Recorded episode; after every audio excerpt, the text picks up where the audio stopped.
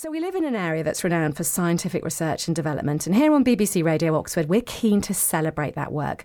So, at the end of Science Week, here with a roundup of what's new, what's happening this month around the county, here's our Saturday scientist, Dr. Sarah Finnegan. Hello. Hi. Hello, welcome to the programme. Let's talk about breathing first of all. Now, I'm sure a lot of us get uh, breathless running for the bus, going to the gym, that kind of thing. I cannot imagine constantly feeling out of breath. And there's some great research going on into pulmonary rehabilitation and how the brain affects our breathing. Hopefully, I've got the pronunciation right. Um, Sarah, I'm not going to say it again. Can you explain what it is? Sure, it's a difficult one to say. So, pulmonary rehabilitation is a program of exercise and education for people who live with long term lung conditions. It normally lasts between six and eight weeks and combines gentle exercise with talks to help people learn how to best manage their condition. So, you're a neuroscientist. You're interested in how this relates to the brain, aren't you? Yes, and what we're really starting to understand now is that your brain plays a really big role in how you interpret those feelings of breathlessness.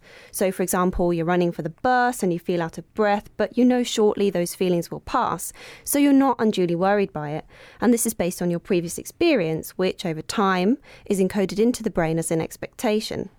Now, a person with a lung condition may have experienced a series of occasions where, after hurrying, their breathlessness took much longer to end than they expected, and this can result in a lot of anxiety and worry. Now, those experiences, they're also encoded in the brain, and they can affect how a person chooses to act in the future. So, for example, a person with a lung condition, when they start to feel breathless, they may stop immediately what they're doing. So, the aim then is to, to break this cycle. Exactly. So, the physiotherapist creates a safe environment in which people can retrain their expectations, feel breathless, and realize it does pass. And then this retrains the brain. That's exactly what we're investigating.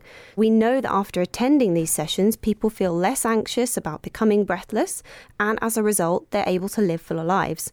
What we hope to gain by this is to identify the areas of the brain that are related to the change and design treatments to better target those pathways. That's really interesting. That sounds amazing. That is breathing in the brain.